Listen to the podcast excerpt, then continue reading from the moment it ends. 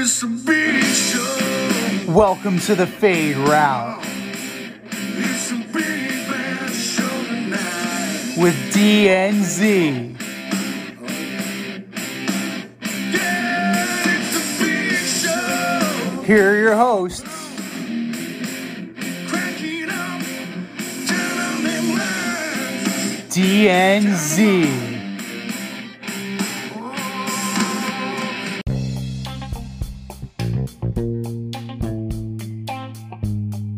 Welcome to this week's episode of the Fade Route with D and Z. I am D, and we've got a great show for you tonight. The Phillies go up 2-1 on the Astros. The NFL trade line trade deadline delivers, and the Jets and Giants get their bubble burst on Sunday.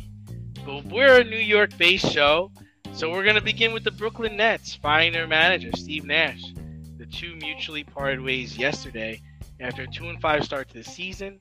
Jack West Vaughn will serve as interim manager, but reports indicate Brooklyn might be pursuing Udoka from the Boston Celtics or Quin Snyder, who stepped down from the Utah Jazz earlier in the season. See what a mess in Brooklyn. Who should the Nets hire, and why did Steve Nash get fired? Whatever they decide to do is going to be the wrong decision. Let's just call it what it is. Since the Nets and Joe Tsai, the owner, have decided to go down this route, they decided to go down the star hunting route when they went and got Durant, when they went and got Kyrie Irving, when they went and got James Harden, and then they turn in turn flipped James Harden to get Ben Simmons.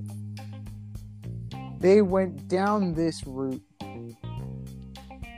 and it cost them big time. They had a good thing going. Were they the most star studded? Were they filled with the most glitz and glamour? No. No. But with a coach in Kenny Atkinson teaching a young core of Spencer Dinwiddie, Caris LeVert, and Jarrett Allen, the Nets had something going. They had something cooking. They absolutely did. It has been one misstep after another. Firing Atkinson at the request slash demand of Durant and Irving bring in Steve Nash, who never coached before. Now, granted, he's 94 and 67 for his career, but you put together that squad, right, with the talent that he has, or had, I should say, you should be able to to be over 500. You should be nothing in terms of playoffs to speak of, no championships, no conference finals. Got knocked out in the first round by the Celtics. This has been a major, major underperforming franchise ever since they decided to go this direction. and at this point in time, they have no choice but to stay the course. Right? Durant is Durant. He's not going anywhere. Kyrie Irving is not going anywhere. Unfortunately, he is embroiled once again in scandal, marring his Brooklyn career and his career in general. It's been nothing but nonsense after nonsense after nonsense with Kyrie Irving and you got what you paid for, right? You got what you paid for with Durant, you got what you paid for with Kyrie Irving, you got what you paid for with James Harden. And frankly, it doesn't matter who comes in and coaches because this team is going to underachieve. They're going to steamroll the coach, they're going to blame the coach because there's no accountability. There's absolutely no accountability from the players on this team. Ud- Udoka is a fine choice. Fine choice. Fine choice. Fine choice. in in in what in what clownish world is this guy a fine choice? This guy has been suspended for the whole season because of a scandal involving an employee with the Celtics. It's almost like if they hire him, it's like adding to the circus. He That was fired. this- He was suspended for crude language towards someone. He was suspended towards an inappropriate work environment. Now, in terms of coaching, in terms of coaching, he is the reigning defending coach of the reigning defending Eastern Conference champions. So he proved his mettle. that's he- tough, man. He That's proved tough. his mettle as a coach. As Tough. a That's person, like saying that. as okay, a okay, person, okay, you- okay. we need to be able to separate the person from the coach, right? Do we though? We do. We? That's like uh, this guy could murder his family, but then go, you know, put up thirty, and that's cool. Chris Benoit was a fine wrestler, but that's neither here nor there. That's but- the tough part. It's like you're like it's like trying to say like you know the the Nets uh, acquire Jeffrey Dahmer in a three way trade this, this today. Uh, he's got a he's got an eating disorder, but he's a pretty good player. Like what do you mean, man? Like I don't know if I don't know if you can. The, you know the the they need a solid footing.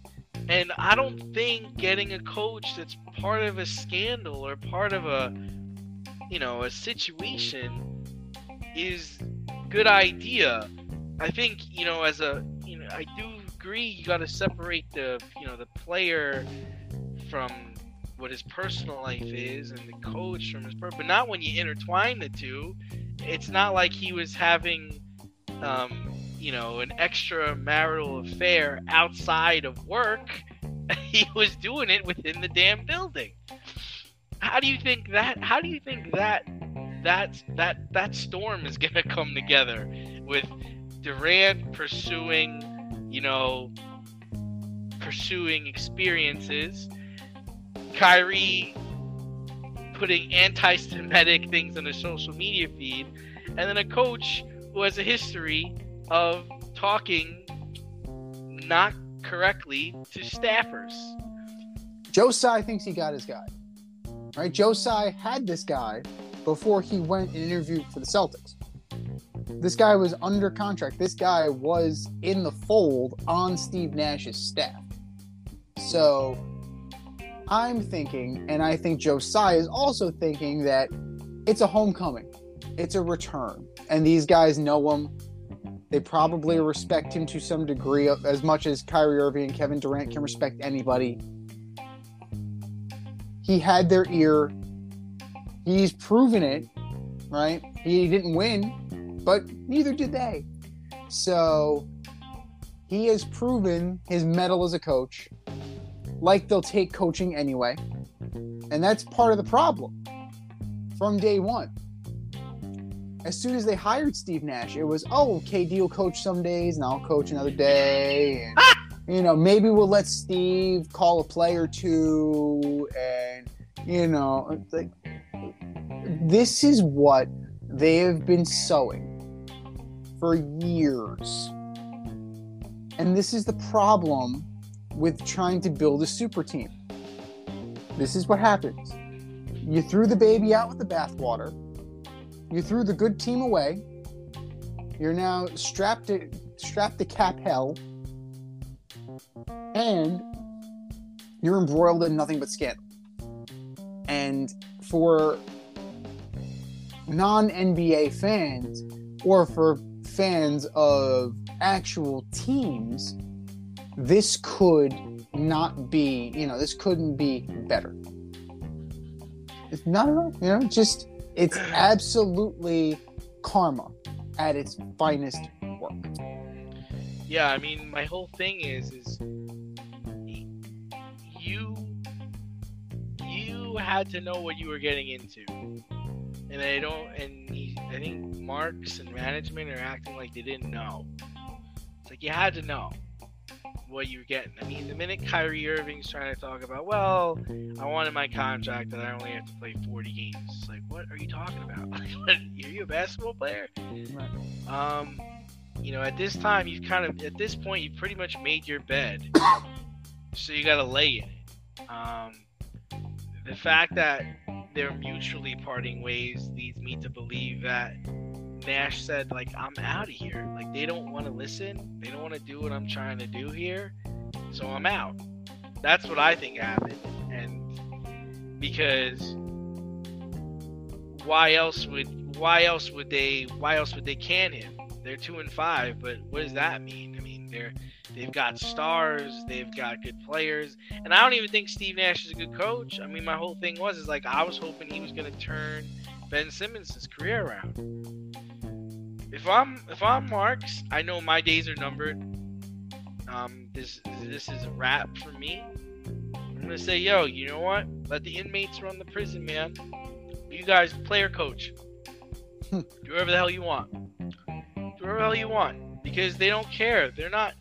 They're like I said. They're not trying to win. He, these two guys that are the head stars of this team are not trying to win an NBA championship. They're trying to do everything else but win. And that's why Harden's like, I'm out of here.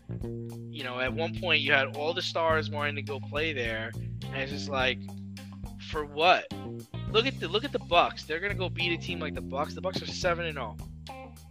They got a guy who wants to win championships on their team.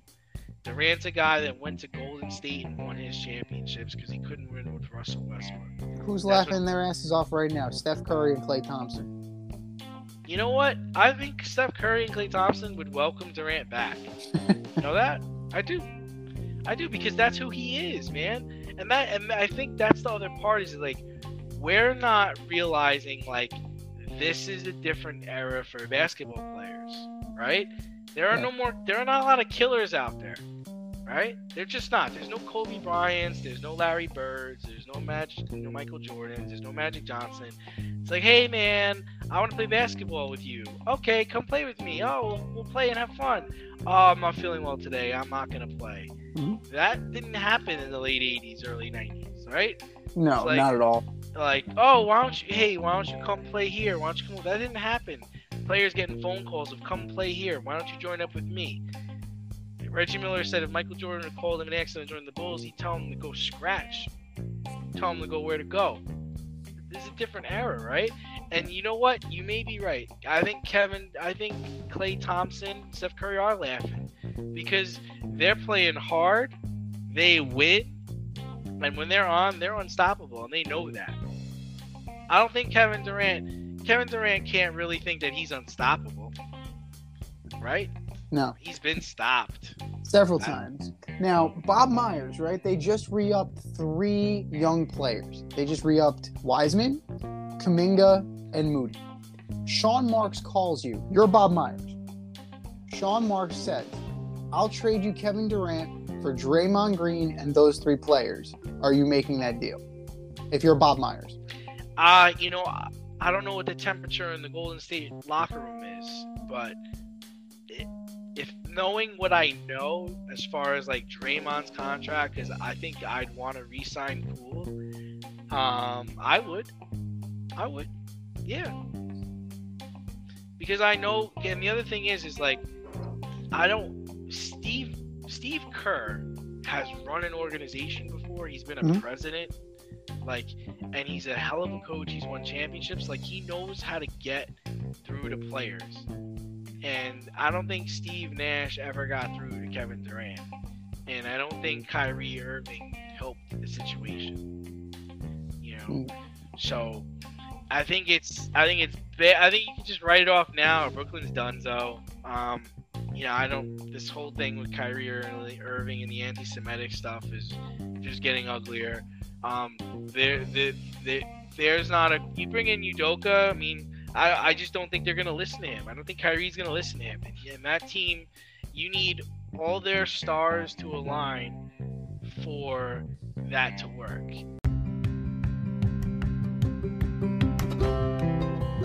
Do you love brownies? Of course you love brownies. But you know what's better than a brownie? A delicious, handcrafted, gourmet brownie delivered right to your doorstep.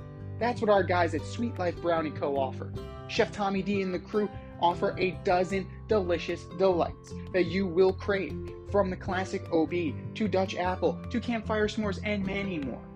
Check out their website, sweetlifebrownieco.com, for their Friday brownie drops. At noon, their site goes live and you see what they're making. Since you're there, become a site member and earn points. You earn 50 points just by signing up. Make sure you follow on Instagram and Facebook too at sweetlifebrownie underscore co for the latest updates and their latest releases and creations.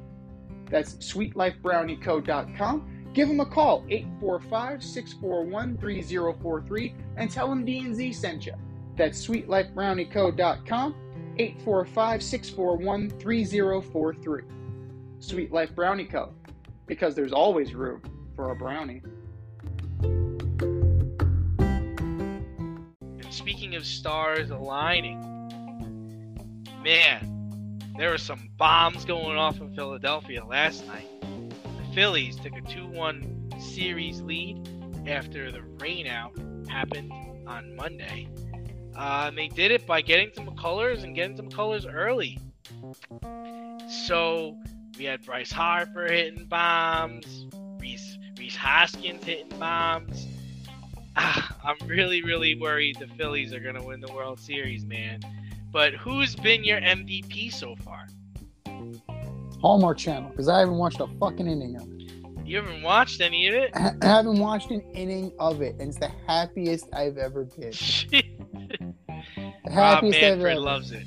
Rob Manfred loves it, but we know if the Phillies win the World Series, it is going to be the coronation of Bryce Harper. It doesn't matter how he does. They're going to trip over themselves to make him the MVP of the World Series. Yeah. That's just how it's going to be. I would say, based on his performance, Brandon Marsh. Brandon Marsh is more deserving. Kyle Clutch, Schwarber, clutch more- pickup. absolutely. Like, amazing pickup. He was dead in the water with the Angels. Yeah. And now he's a key cog in on this Phillies team, right? Castellanos brought in strictly a bat guy, only playing the field because Harper can't, demonstrating that he can do the job, right? Alec Bohm, Mister, I fucking hate this place. I love that guy. he, he's performing. He's performing. Rhys Hoskins is doing great. You know, Kyle Schwarber. It is truly a team effort. You're not getting much out of Segura and Stott, but there's enough going on around them that you're able to withstand that. But the league, if the Astros do not pull this out, which I think the league might want that, because they were one of one of the best teams, and it's not a good look that an 87 win team that limped into the playoffs is now your champion. I don't know if you know. I don't know if the league cares about that. You know, I don't know. I mean, here's the thing: is like I I realized the Astros were in trouble when they blew the five nothing lead in Game One when they knocked out Nola early, um, and Verlander was on the mound. I remember it was five nothing. I'm like, this is over. I changed the channel only to find out the next day that the Phillies came back and won. It was like in extras. World Series Verlander is playoff Kershaw bad. Yeah, 0 and It's in- 6. it's interesting, right? It's like they're so good and they're so dominant, but it's almost like they can't. I don't think I don't think it has anything to do with them not being able to handle the situation. I just think when they face really good hitting, uh, in big spots, they struggle. That's the only thing I can think of. Because I remember the same thing used to happen to Maddux, Glavine, Smoltz. Those guys were lights out during the regular season, getting Cy Young awards. We get into a fucking series with the Marlins. All of a sudden, with six one, and it's the third inning. Meanwhile, Greg Maddux finished these guys off like with 78 pitches in like July. you know, uh, so yeah, I, I, it's interesting how well Thomson has them playing because they get down and they're not out. Like it doesn't it doesn't seem like either team gets behind and a lead is insurmountable. And haven't seen that kind of play from a major league team in a really long time. With, with the exception of Framber Valdez and Ranger Suarez, the starting pitching has been dreadful. Yeah. Been absolutely dreadful. This has been a bullpen series, and the Phillies bullpen, up until the playoffs, was god awful. Yeah. Strange. Thomson is making all the right moves. you know it's they're pl- they're definitely playing for him but it's also it's like almost like that attitude is like even when we're out we're not out of it like they've got that mindset which it reminds me i hate to say it if, uh, it's the Yan- it reminds me of the yankees that's how the yankees were like it's how the yankees were in the early 2000s late 90s like yeah be you be up 6-2 and then the 7 8 9 innings would take like two hours and you just weren't sure like what was going to happen, and especially if they were playing in the Bronx. It was like, oh, great, you know, here we go. Lead, they lead off with a double, and, and all of a sudden, you know, now you bring in like some some uh, submarine pitcher from Vietnam, and uh, you're losing by like four. It's like, you know, and that's what it really reminds me of. It just like I always felt like when the Braves were down, it's like, ah, we're out. it's a wrap. We're done. We're not coming back. We don't come back. We don't ever come back. Once we're down, we're out. Uh, I don't know if you feel the same way about the Mets, but it's how I always felt about the Braves. Like when we were down, yeah, it's a wrap. There was, I think we played the Cardinals a few years ago in the first round. I think they scored like hundred runs in the first inning. It's like, yeah, it's a wrap. you could just, you could just mercy us right now. The Mets need to play from the lead. They absolutely need to play from the lead. They play better when they're in front. You know, they, they do. We They- play better with a huge lead. As you should. As you should. I mean, we can. We, a massive cushion, like an eight-run cushion. We feel comfortable. You know, that, that's the only way a Met fan will feel comfortable that the bottom will not fall out on them is if the lead is seemingly insurmountable. but it's the way the Cubs feel too, I'm sure. But so I mean, yeah, as far as me, as far as I agree with you. I mean, they're gonna really try to give it to Harper, but it's not like he hasn't earned it. Like he's hit some like he's had some game-changing hits in this series so far, and even in the playoffs in general. And what what an amazing story would that be that the Nationals let him go they win the World Series. He goes to the Phillies and somehow wills them to a World Series. I mean, what what better storyline is that? I mean, the Astros. What storyline are we going off of here? The cheaters trying to prove they didn't cheat. Are you going off of Dusty Baker finally, you know, winning a World Series as a coach? You know, like there's no there's no Astros story to go off of here, right? It's, Well, no, it's a negative story because immediately game two, we're keyed in on Framber Valdez touching his wrist because now we're we're looking for things to possibly accuse the Astros of. yeah. Because What about all they- the pine tar on Maldonado's helmet? what about the what about the grandfathered in bat that only Albert Pujols should have been using, but Martin Maldonado came into the league the year after it was grandfathered in, so he's using it in a legal bat, and they're admitting as much on TV. They're admit Verducci doesn't is- help it much. It's one. He's batting like 178. Mm-hmm. It's too heavy. What do you want? Like it's the weight of the it's the weight of Albert Pujols in that bat. Exactly. It's not working. But Um, you I know, mean- it's always something. It's always something.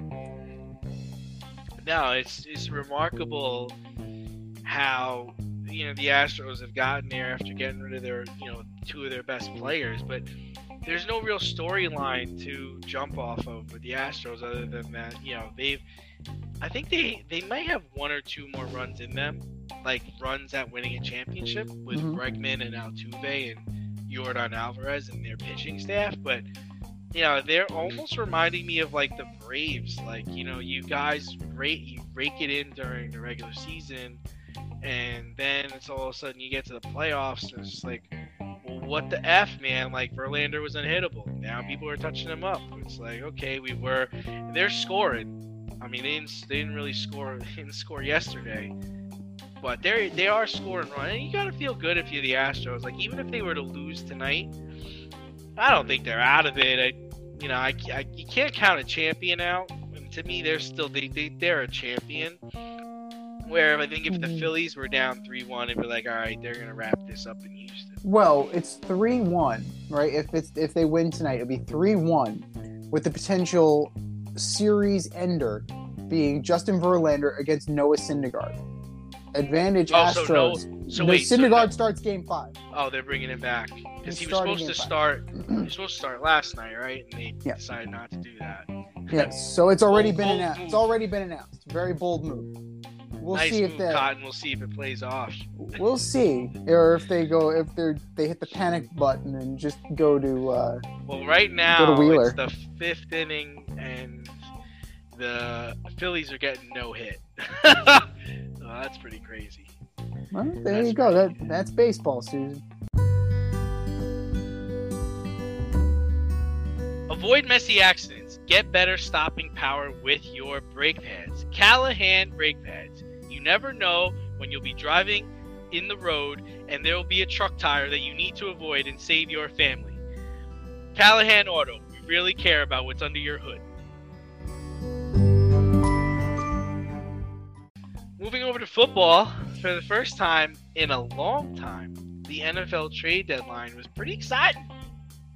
Big name stars like Bradley Chubb, Roquan Smith, the Fordham Flash, and Chase Claypool were sent packing. So, Z, who got better?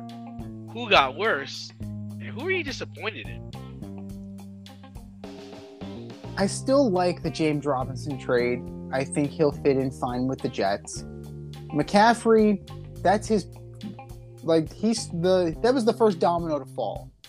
And after last week's game where he ran for a touchdown, caught a touchdown, and threw for a touchdown, I mean, that's the that's the height, right? That's the peak.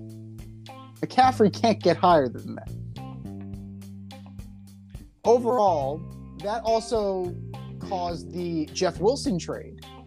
So there's a lot of connecting trades going on here. And the one thing that was a real old fashioned, both teams getting better trade was the Bradley Chubb trade. You know, both sides definitely got better. Oh man, did they? Yeah. Yeah. So Miami gets a, a stud linebacker, right? Who they're already talking about extending. Right. So they're building around. They got a guy that they can build around. Denver got a first round pick, a starting running back, who was signed because the Dolphins signed into a free agent contract, and they got an additional draft pick, a fourth round draft pick. That's a good old fashioned trade where both teams got better. So I think that is great. You have a lot of, you know, like Chase Claypool to the Bears does that really do anything? I, I don't know. Like Chase Claypool is kind of eh. You know, he started out great, had a good trajectory to the start of his career, and just kind of leveled off, and just kind of, just kind of meh. You know, that's the best way I can, the best way I, can describe I feel, it. is yeah, meh. I feel, I feel like the Pittsburgh Steelers gave up a lot in that. Tra- I mean, the, the Bears gave up a lot in that trade, didn't they? Well, They a second like round a pick for a second second round pick. Yeah, Claypool He- essentially Yeah. He was a second rounder. So, like, I don't know. I think that's a that's gonna end up being a wash, really. Um, the Hockenson to the Vikings thing we're gonna talk about later, so I'm not even gonna touch that yet. It's still a head scratcher. Roquan Smith for your team. That's a that's a good move. In that you solidify that linebacking core. Still not what you needed though. If you're the Ravens, you need more help on offense. You needed more help on offense. And yes, you may have brought in your franchise linebacker, but you gave up a second round, a fifth, and AJ Klein. Okay, fine, whatever. But it doesn't help the offense. It doesn't help Lamar. It really doesn't. And you need guys to do that. Unless you are just laying in the weeds and waiting on, o- on Odell Beckham to come back. Uh, if that, but in terms of who got worse, it's hard to say anybody like really like bottomed out. because you have the draft capital, right?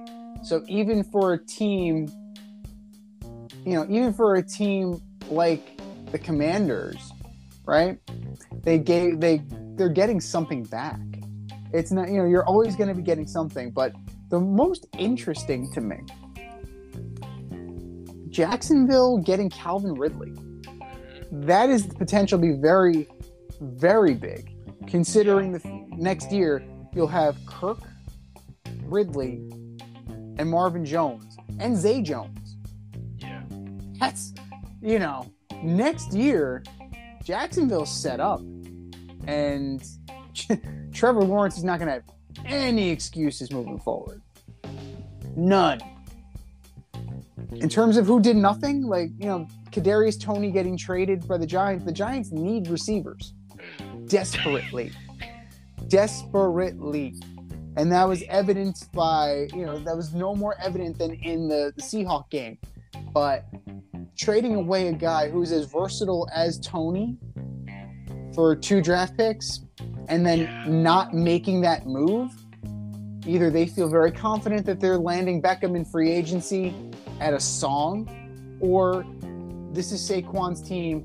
We're gonna run with it. That's the those the only two things that make sense with that trade because you don't you don't trade a talent like Kadarius Toney and get back what you got a, a first round talent, and you don't get back what you got, Got a- unless they you got a have something. first. They got a first and a third, right?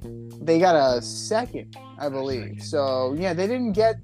You know, you you lost a little bit on that deal. You definitely they got a, you, I they got a third round lot. compensatory pick and a sixth, a third and a sixth I for you Toney. lost, I think you lost a lot. I mean, this is one of those things where I always say it's like look at other teams and see what they're saying and see what they're doing.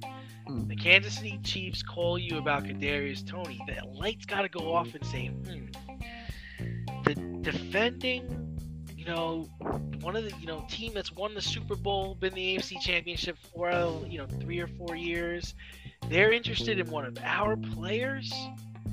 We can't get him on the field. In my in my opinion, I think that I think Kansas City is going to put Kadarius Toney in like they had Tyreek Hill. That's what they're going to do with that guy, and he's going to be outstanding. And the Giants are going to regret it. That's what I think is going to happen there. Now, as far as who I think, I think uh, got better. Yeah, the Ravens got better, better defensively. This was a team that was not able to close out games. Now you've got Queen and you've got Roquan Smith. I think Roquan Smith becomes the franchise linebacker. He's going to be there for the next 10 years. And I think that he's going to reach, he's going to change how well we play defense. and I think they're going to be able to start closing people out now. Now, who am I disappointed in?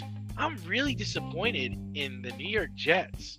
Like, you got a guy, a wide receiver, Mims, who you guys can't seem to get on the field and play, right? You've got another wide receiver, Elijah Moore, who's asking to be traded. You lost a running back, right? So you went out and traded draft picks to get Robinson from the Jaguars. You also lost a lineman in Barrett Tucker. And you also just came off of a bad loss against the Patriots. And you're not going to try to flip Moore or Mims for for draft picks? You're telling me the Giants wouldn't want to spin their wheels on Elijah Moore? You're telling me the Packers don't want to spin the wheels on Elijah Moore? Come on, man. Like it's I'm more upset with what people didn't do than uh, you know anything they actually got back. I think the I actually think the Bears trade was actually very awful. I mean, what Chase Pool, Claypool ain't, shit, and you know they the Pittsburgh was looking to get rid of the guy, so you didn't you didn't do anything there. Um, they did get better by you know trading the draft picks to the, the, the getting draft picks from the Ravens, but then also disappointed in the Rams, and I'm not just because Cam Akers is on my fantasy team, but what are you guys doing? Like the guy doesn't want to play for you. How is it that how is it that Christian McCaffrey goes to the 49ers? Chase Edmonds goes to the Denver Broncos and you can't you can't move Cam Akers? Are you kidding me? There's no team out there that needs a backup running back? You're telling me that the Panthers wouldn't have taken him for a ham sandwich? Like, come on, man. Like, why wouldn't you try to move a guy that doesn't want to play for you? Why do teams want to hold on to players that don't want to play for them? What do you think is going to make them all of a sudden have an epiphany and say, "Oh man, it's really good here. I'll stay"? Like, what the fuck? Same same thing with the Packers. How did the Packers not go get DJ Moore from the Panthers? How does that not happen? How how do the Packers not go and how do the Packers miss out on Kadarius Toney? I, why can't anybody get Aaron Rodgers receivers? Like, why is this so difficult? You're telling me Mike Thomas? You're telling me the Saints weren't taking calls on Mike Thomas, who hasn't played all season and is finally going to play this weekend? Nobody needs Mike Thomas on their team. Again, I'm not just saying that because he's on my fantasy team. Mhm. I don't know, but the thing, that thing that I found interesting, and this was the most active trade deadline since 1990. There were 20 trades made. I found it interesting that a lot of teams were taking like the NBA approach to trade deadline, trade deadline, or the Major League Baseball approach to the trade deadline, where yo, we're going for it. Like to me, the Dolphins are going for it. They're like, man, we got the receivers, we got the quarterback, we got now one of the best linebackers in the league. We're going for it. Like, there are more team with 49ers. You know what? We're to go get Christian McCaffrey. Screw it. F it. We're going to go get one of the best running backs in the game. We're going for it. Going for it. More teams in the NFL going for it, where in the past I feel like people have always kind of stuck with what they had, and if any trades were made, they were nothing to really write home about. Well, it is a different approach, and a lot of teams are taking that Ram strategy of fuck them picks, right? They're going for it now. The problem with going for it now is that you're not set up for later in the future. Somehow, the Rams were linked to Brian Burns of the Panthers and were willing to offer multiple first round picks. What fucking year were these one were these first round picks? Please enlighten me. What year were these 2087? Like, 21 2172? Like when the hell were these picks gonna Eagles, come? the Eagles pick up two of Robert Quinn. Robert big, Quinn. big time.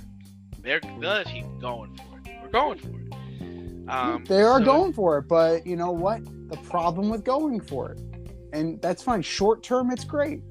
Long term, you set your franchise back, and that's exactly what's going on with the Rams right now. They don't have the cap space, they don't have the draft capital, and they don't have the results because they chased a short term Super Bowl and they got it right at the expense of their future because Stafford's trash. getting older. Stafford's getting older. Aaron Donald is getting older. Whitworth retired. You don't. I mean, Cooper Kupp is the only asset on that team that's worth anything, anything good on the trade market. So, you know, you, you're that it's fine and dandy that you you went for it, but in a few years when all these guys are gone, like, what are you going to have to show for it? And you know, that is what's going to be the most interesting. Need some last minute fantasy football advice? Then the boys at the Fade Route have you covered. Tune in every NFL Sunday to Red Light Green Light 123 with DNZ.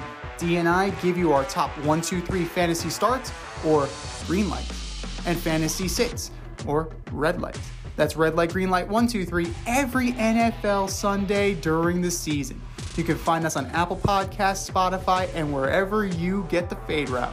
That's red light, green light, 123 with DNZ every NFL Sunday during the season. But speaking of having something to show for it, the Panthers and the Falcons this weekend played for first place in the NFC South. The Panthers were 2 and 5. The Falcons were 3 and 4 and they were playing for the division lead. With seconds left in the game, PJ Walker threw a touchdown to DJ Moore, tying the game. Slight problem. DJ Moore took off his helmet, which, as we know, is an unsportsmanlike conduct penalty, drawing 15 yards. 15 yards longer for Eddie Piñeiro, Oh, their shit. kicker.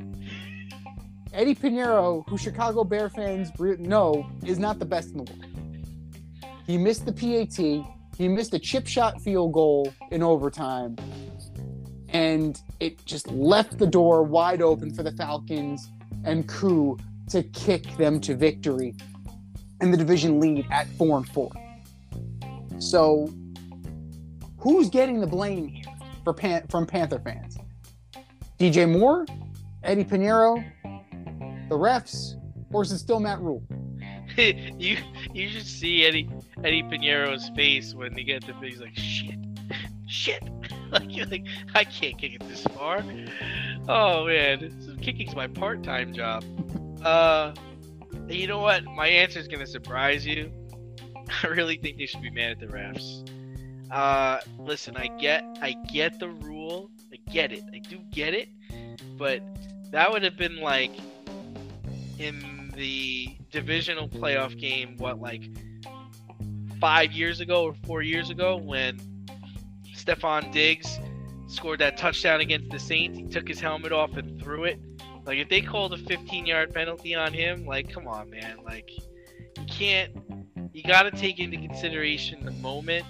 Uh, he also did not take off his helmet while he was on the field. He took it off in the back of the end zone. He technically wasn't on the field when he took off his helmet. Um, so for me, it's like I think I think refs have to understand what the situation is. It was the end of the game. Uh, they still had to kick the field goal to win it. I, I, I don't think you I don't think you flag him for that. You know the rule. The rule's been in place. It's not difficult to follow the rule. It's not. Keep your fucking helmet on. Keep your fucking helmet on. It's not hard. Right? That is it, and that is all. You wouldn't be having this conversation right now if DJ Moore just kept his fucking helmet on. That is it, and that is all. It's not like he's a rookie. It's not like, oh, I didn't know the, the, the rule is on the books. The rule is enforced all the time. You can't. It was just, but see, see, it was such a beautiful throw. Like you understand, Walker will never throw a pass like that it, for the rest of his life. Like this was such a big moment for PJ Walker.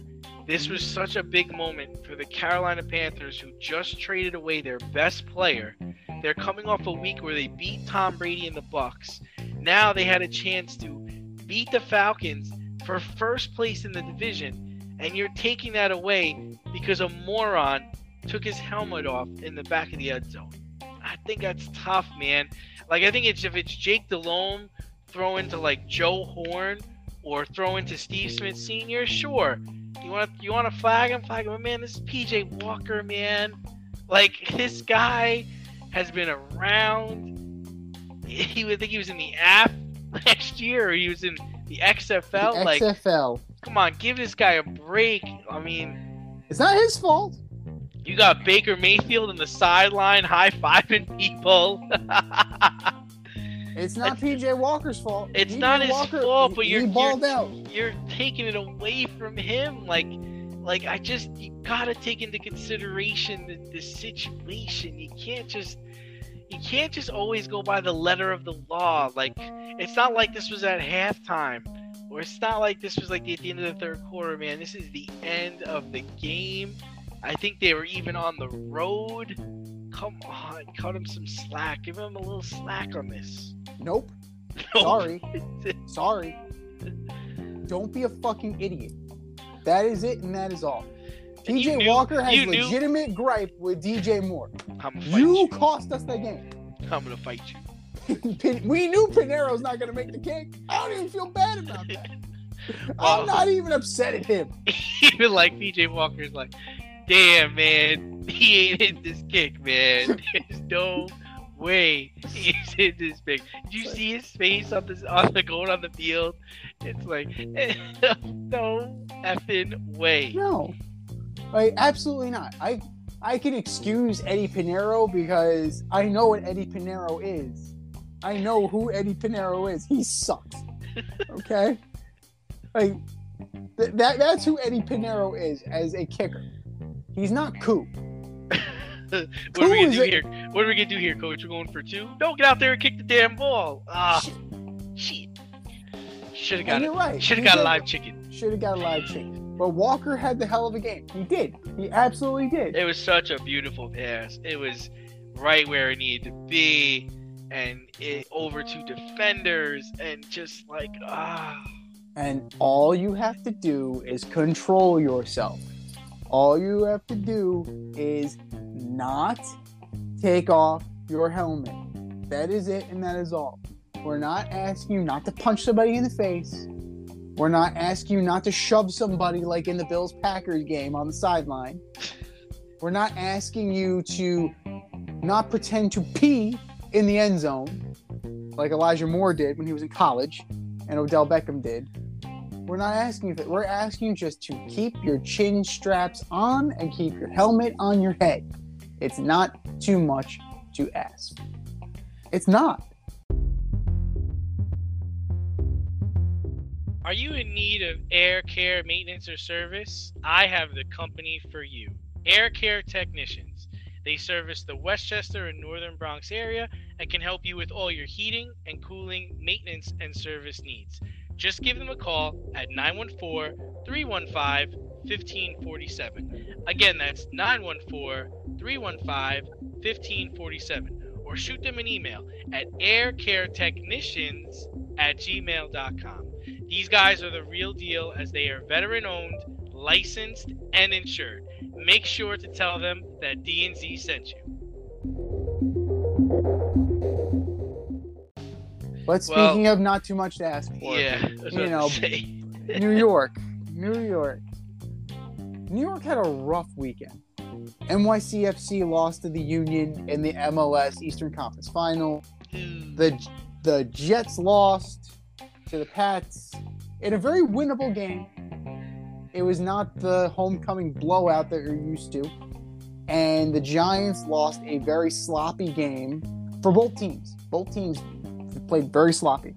But they went down to Geno Smith and the Seattle Seahawks, who thanked Jerry Reese and Ben McAdoo after the game.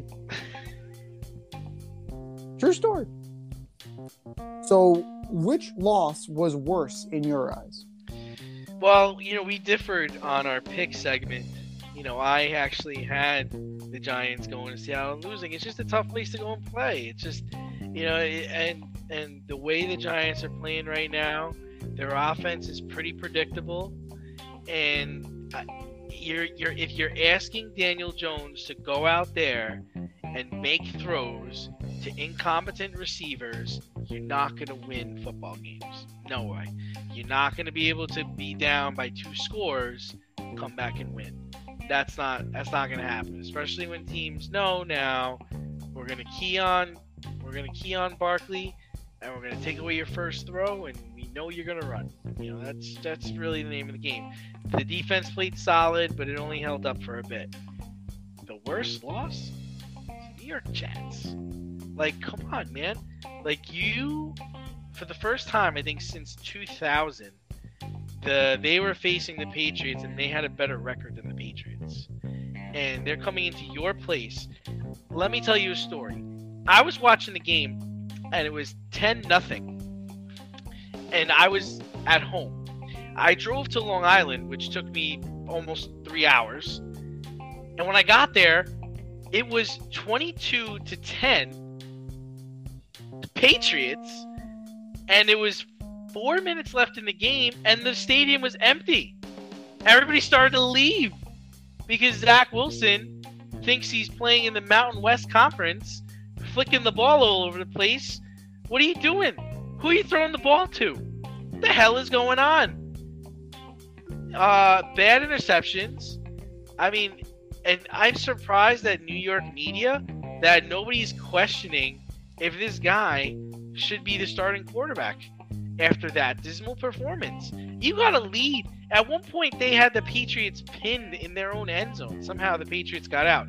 they're letting Stevenson run over the middle, catch the ball, and and just there's no one tackling him for yards and yards at a time.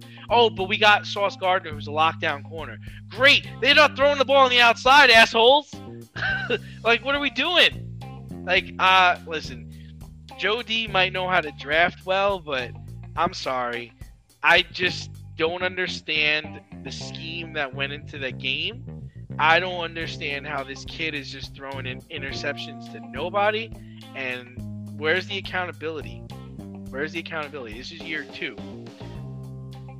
That's my. That's what I got. What do you got? The Giants, the Giants are who the Giants are. They don't have a number one receiver. Slayton is good. He's not a one. Slayton's a two.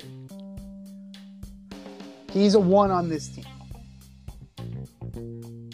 You he cannot he certainly played like a two. Five for sixty-six. Not not mm. awful, but definitely not a, a one performance. Right? Lockett had five for sixty-three and a touchdown. So if you want to talk about receiver, you know, you want to talk about receiving leaders, neither team did great.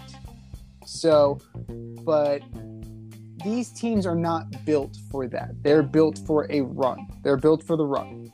Kenneth Walker and Barkley, surprisingly, very similar. Walker had 18 for 51, Barkley had 20 for 53 with a touchdown. These teams are evenly matched. The, the only difference was the turnover battle. Richie James loses two fumbles, Tyler Lockett loses one fumble. It mattered because Daniel Jones did not put the ball in the end zone, whereas Geno Smith did. So there's your difference right there. Daniel Jones got sacked five times and could not get the ball into the end zone. Recovered a fumble, so he did lose one, but he got it, but he did get it back. The Giants can't afford to have a, a mistake laden game with the talent they have. The Giants have to play error free football every week. Now, the Jets defense, up until this past week, was playing well enough that you can kind of get around some of Zach Wilson's mistakes, some of Zach Wilson's deficiencies. But if you look at it, the Pats were ready, right? 143 combined yards for Rhamondre Stevenson. Like, that's impressive. That is absolutely impressive. That's Sony Michel and James White combined. Like they have they have a number one. Their their defense just couldn't seal the deal. The Jets defense just could not seal the deal. And in the third quarter, they got their doors blown off. And Zach Wilson did not help matters. Like his job is to make sure that the ball stays with the Jets. And they were these in a way 20 of 41. Not great numbers at all, right? But the main number that I'm looking at is 15. What's 15 representative of? The number of carries that the Jets had. Their rushing game only ran 15 times. 15. That's not enough. That's not enough. Especially in a game that you're still in. You can control the clock by running the fucking football. And Matt LaFleur's little brother needs to realize that by running the football, you open up the pass. And if you do that, you're not Zach Wilson is not doing the stupid pirouettes and the friggin' you know Cirque du Soleil bullshit. Because if he, if he found Garrett Wilson six for 115, clearly there's something there. And Mims had a game, two for 76. Good for Denzel Mims. They found them after three years. They finally found them. Excellent job. Better quarterback, Sam Mills or Zach Wilson? Ooh. Mm. I'm gonna have to go long neck.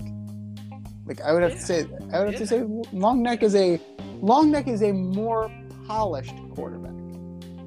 Better Zach quarter- Wilson, Zach Wilson has still has the potential. Better Davis Mills quarterback. is who Davis Mills is. better quarterback, Davis Mills or Trevor Lawrence? Mm.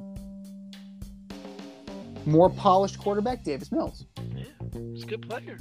Yeah. Good player. Absolutely. You know what? They, they had the, the Houston Texans found a hidden gem. They absolutely did. And we'll see what he becomes. But it's not over for Wilson yet. He's got to take to the coaching. If it's not there, throw it away. You mean listen to Mike LaFleur? He's got to do something because he's. I mean, I'm sure Mike Lafleur is not designing these runs. He's not designing these Cirque du Soleil double pirouettes and then flipping it, hoping it would get it'll get out of bounds. I, I don't think that's coming from Matt Lafleur's little brother. So the decision making needs to be cleaned up, and that comes through coaching, and that comes through playing and experience. Now he's not going to get pushed by Joe Flacco. He wasn't pushed by Joe Flacco. I don't think mm-hmm. he's necessarily going to get pushed by Mike White. You know, because not Mike White has now been named the backup quarterback for the rest of the year. I don't think that's enough heat on Zach Wilson for him to up his game.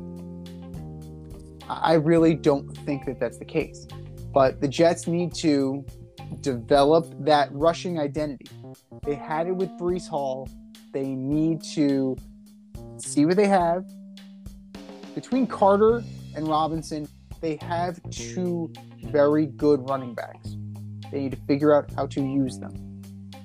And they need to figure out how to use them soon because they're going into Buffalo this weekend. And the best way to possibly challenge the Bills, not necessarily beat them, but at least challenge them, is to keep Josh Allen off the field. And the best way to keep Josh Allen off the field is to make sure that you're running the ball and killing the clock. That's what you have to do. Three and outs or kicks, they're not going to do the job. All you're going to do is tire out your defense, and your defense is going to break. That's what's going to happen. And if they play like they played this weekend, the season is going to spiral out of control very, very quickly.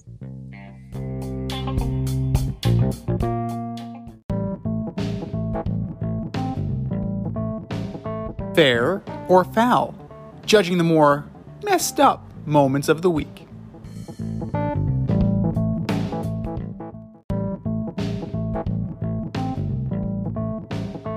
All right, boys and girls, here's how it goes. We have a statement, and it's either a fair statement or a foul statement.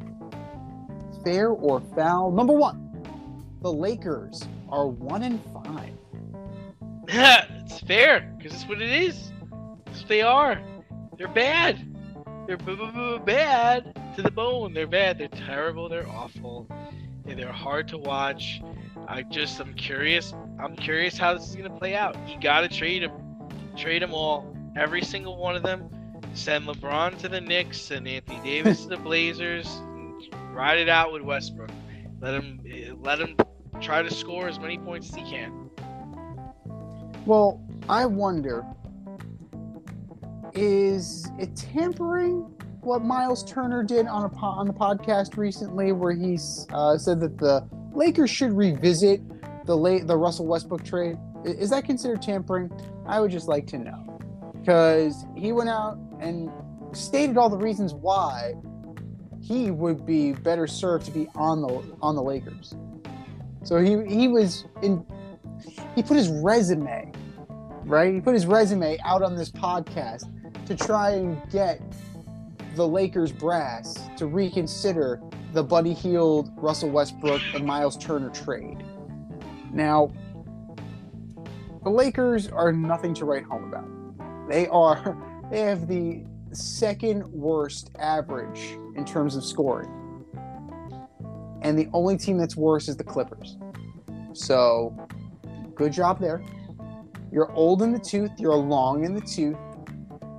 You have seemingly immovable contracts. You have no semblance of a team. Darvin Ham, uh, Darvin Ham, like we'll see what he is as a head coach, but there's a lot there's a lot of tumult right now. It's a very tumultuous relationship between Russ and the organization, Russ and LeBron, Russ and the new coach. I, I don't know what this is going to be, but they need to consider blowing it up. We were talking about long term versus short term earlier. And in the short term sense, you're losing. You have the ability to recoup something that will give you some long term sustenance. But you have to be willing to pull the trigger. This team is one in five. They're in last place in their division. They don't match up with any of these teams. Yes, it is early. It's six games into the season.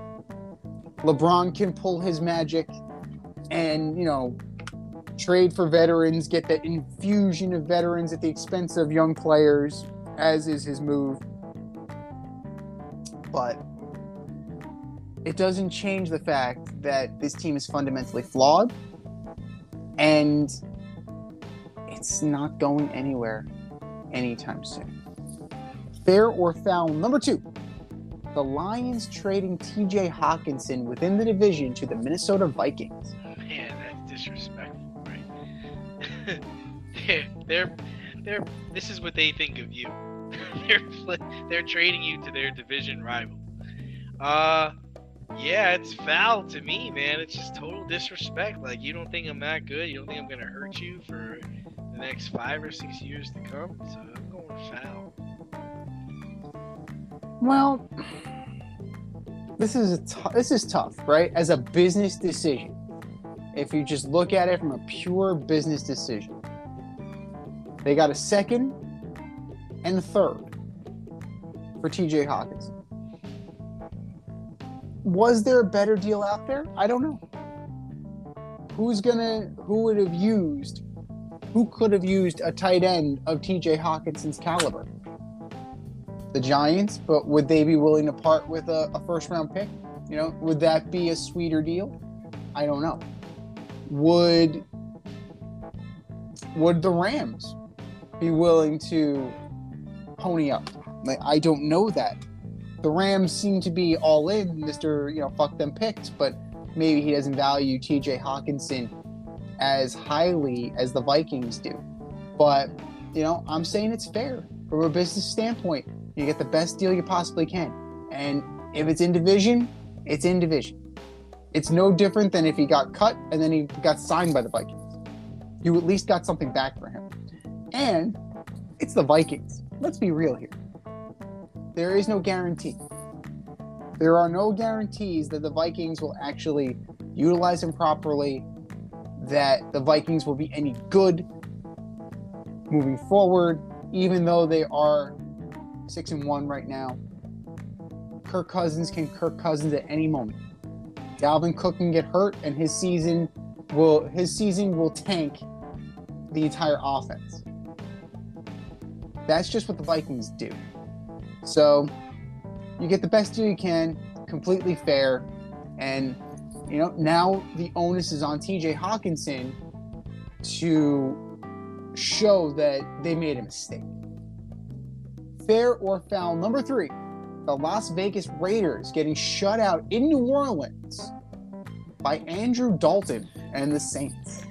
That's foul, man. You got the best, one of the best kickers in the league. Okay, Mm. Davante Adams, Josh Jacobs, Derek Carr, future Hall of Famer, allegedly. Josh McDaniels, offensive guru. You can't get three points. Can't get three points on the Saints with with uh, with Taysom Hill playing tight end and and Jameis Winston healthy sitting on the sideline, it's a foul, man. Completely foul. To the point where Jarrett Stidham was in the game. Ja- Jarrett Stidham was in the game. So he was 8 of 13 for 72 yards. He was moving the ball better than Derek Carr was. Which makes sense because he was in the New England offense for how many years? So it is completely foul that the Las Vegas Raiders have foobarred this so badly. One reception for three yards. Davante Adams. That's not what you traded for. One reception for six yards. Hunter Renfrow. Like those are your guys. Those are the guys who are supposed to be carrying the load. Nothing. Darren Waller, don't even know. Your best offensive threats on Sunday. Mack Hollins, Foster Moreau, and Keelan Cole. Remember Keelan Cole? that guy. Yeah. And even then, it wasn't great. He had two receptions. The running game, the running game's going nowhere. The receiving This game is going this nowhere. all after a week where Josh Jacobs had like 145 yards rushing and three touchdowns. Hmm. the the Raiders took a major step back by not keeping Rich Bisaccia. We said it last year. He demonstrated, he proved that he was more than deserving, more than capable to be a head coach. He took that Jon Gruden mess and turned it into a playoff team. The Raiders were in the playoffs last year. Playoffs! And this is how far they've sunk to where they can't score against a team being led by Andy Dalton. Andy fucking Dalton. Andrew. Yes, Andrew, respect. So, it's amazing to me how much the Raiders have regressed. And I have to think he's one and done. I have to think that Josh McDaniels is one and done. It- It's amazing to me what what he's done with this franchise and what you know what atrocity this has become. Because at one point, it was it was pretty promising.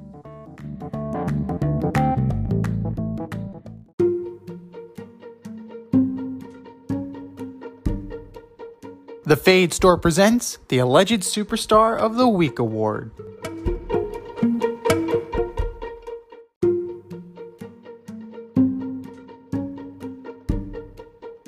All right, boys and girls, you know what time it is. It's time for the Alleged Superstar of the Week. Here's how it goes we put up a poll on our Twitter account at FadeRouteDNZ, and you vote, and you vote, and you vote, and you vote. And the winner of that poll gets a shout out on this here show and the coveted ass trophy. And do you know who took home the coveted ass trophy last week, D? I don't. One, Mr. Aaron Boone. Aaron Boone. Aaron, well, maybe you want to show your home run against Wakefield next time instead of the Red Sox coming back from three, three down, uh, three zero. Maybe that's me. Call me crazy, like, but hey, whatever. That's just me. But that was last week. This is this week. Who you got, Dave? First up, I got Robert Saleh, Joe D. Demoting Joe Flacco to the third string because you want to see what Mike White has? Then why didn't Mike White start the season? I think if you, I think you know what Mike. I think we all know what Mike White is at this point. Joe D, Robert Saleh, you're my alleged superstars of the week. Number two, the Vegas Raiders shutout by Andrew Dalton and the Saints at home. Well, the Saints were at home. Josh McDaniels, Josh Jacobs, Davante Adams, Hall of Famer Derek Carr, Jarrett Stidham got into this game. Vegas, you're going nowhere fast. You're all my alleged superstars of the week. And last, Lance McCullers, giving up five bombs, seven earned runs, six hits in four and a third. Lance, did you know there was a World Series game last night? You know you're pitching for like the Astros? Ah, whatever. Lance McCullers, you're my alleged superstar of the week. Z, what do you got? All fine choices. Let's start with the Brooklyn Nets. Start with Kyrie Irving, starting point guard for the Brooklyn Nets.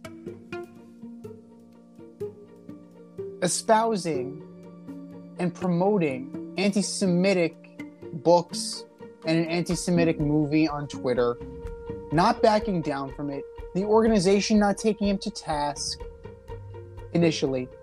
They've since mended fences and they're now donating to anti Semitic causes. He's now taking responsibility for the post's impact on the Jewish community. So that's how the week started. This is how it ended. Steve Nash losing his job, the team being two and five, and now you're bringing in Ime Udoka, the suspended coach from the Celtics. This is nothing but a shit show. This is a Brooklyn shit show. Brooklyn Nets, you are my alleged superstar of the week. Dan Snyder hiring Bank of America Securities to explore the sale of the Washington Commanders. Mr. I will never sell. They'll always be the Redskins. right? Now he's going to sell. Why? Because he's being investigated for his financial. Now all of a sudden, it's prudent to sell. Yeah. Yeah. Something is going to come out. It's going to be very juicy. We didn't even mention when Snyder said that he had enough to take down the entire league, right? he had enough he had enough juice. He had enough this guy he's a piece of he's a piece of something. He's a piece of work. He's really a piece of work. Daniel Snyder, you are my alleged superstar of the week. And last but not least,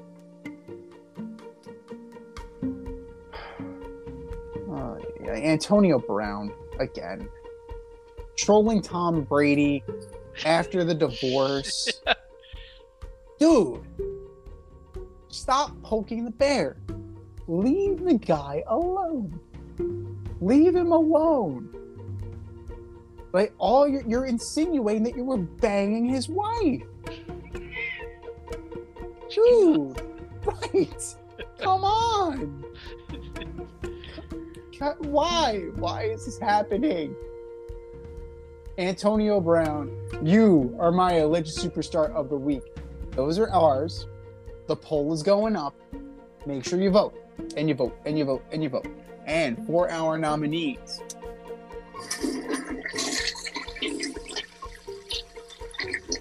just do better, boys. Just do better.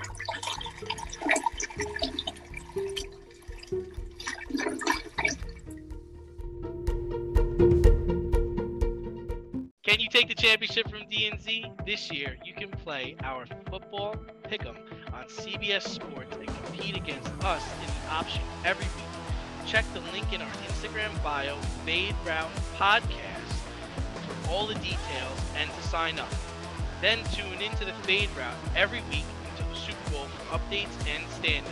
Bring it on.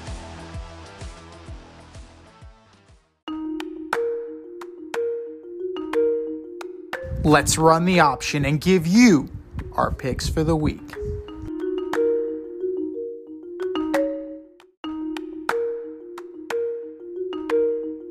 It is the option for week nine. That's right, week nine.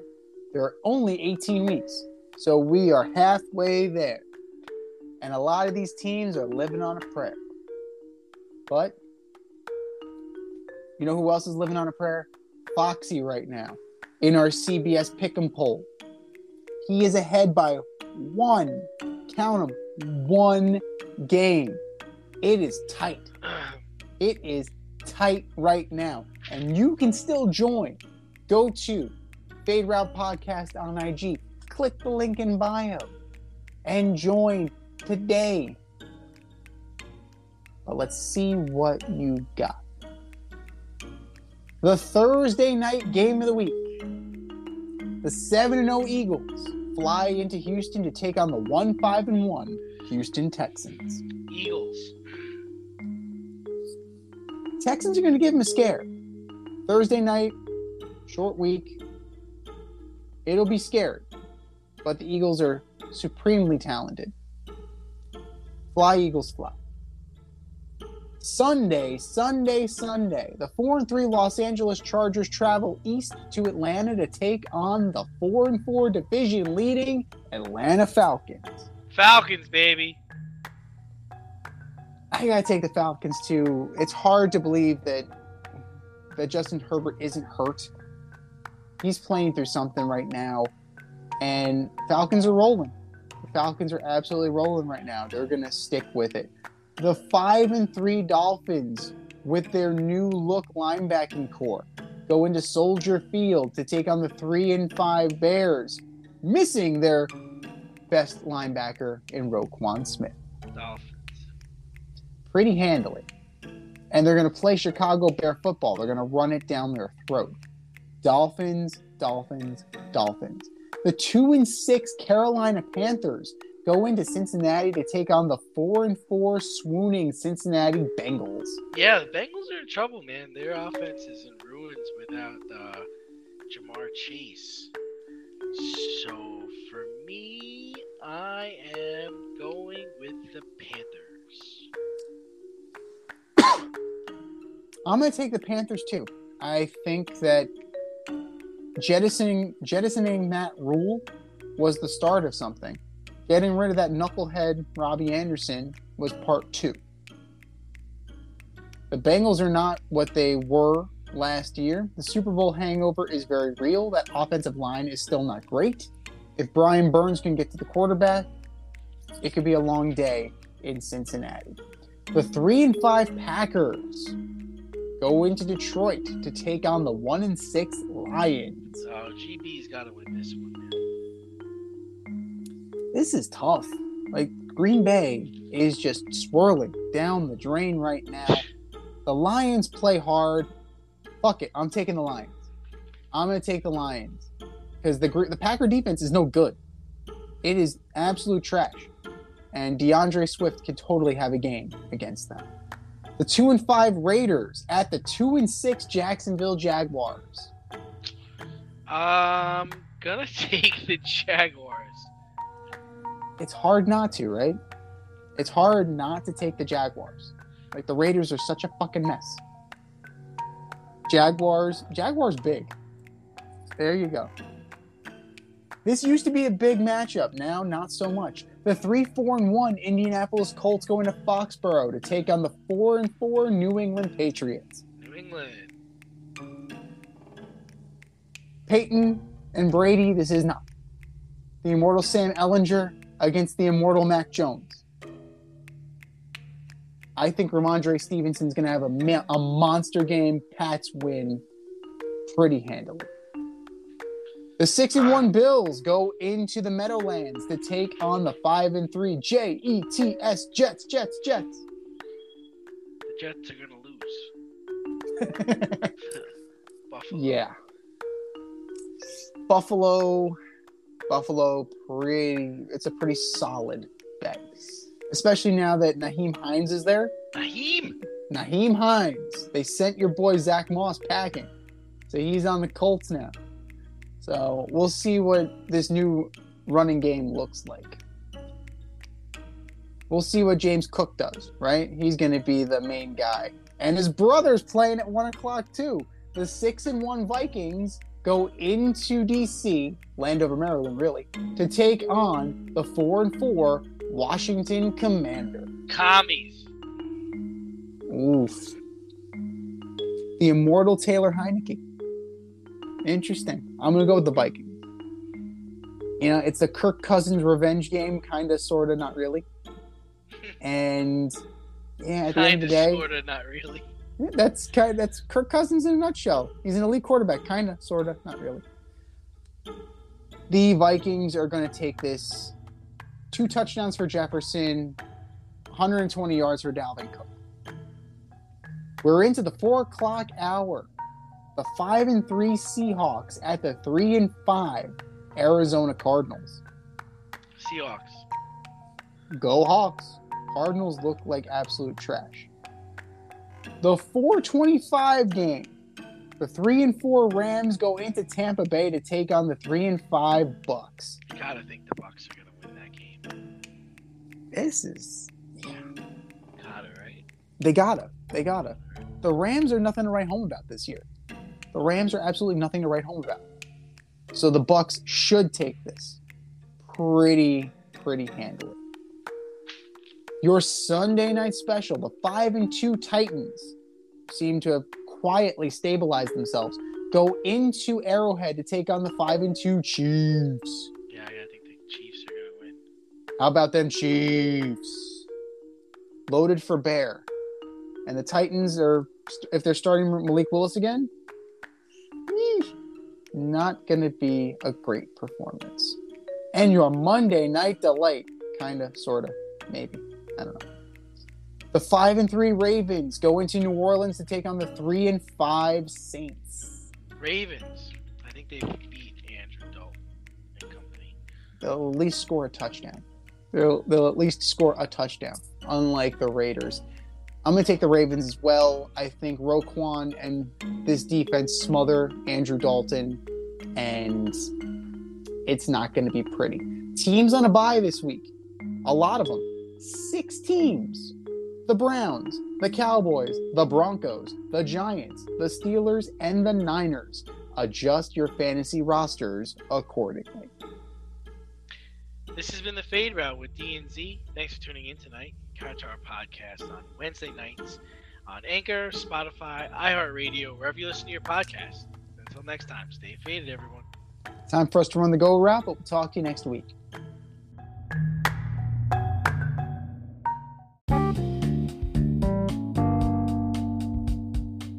Want to get on the action, we want to hear from you. Hit us up, faderoutemail at gmail.com. Slide in our DMs on IG at Fade Route Podcast. Drop us a DM on Twitter at Fade Route DNZ. Comment on our YouTube channel, The Fade Route with DNZ. Questions, comments, picks, segment suggestions, you name it, we want to hear from you. Get at us, in crowd.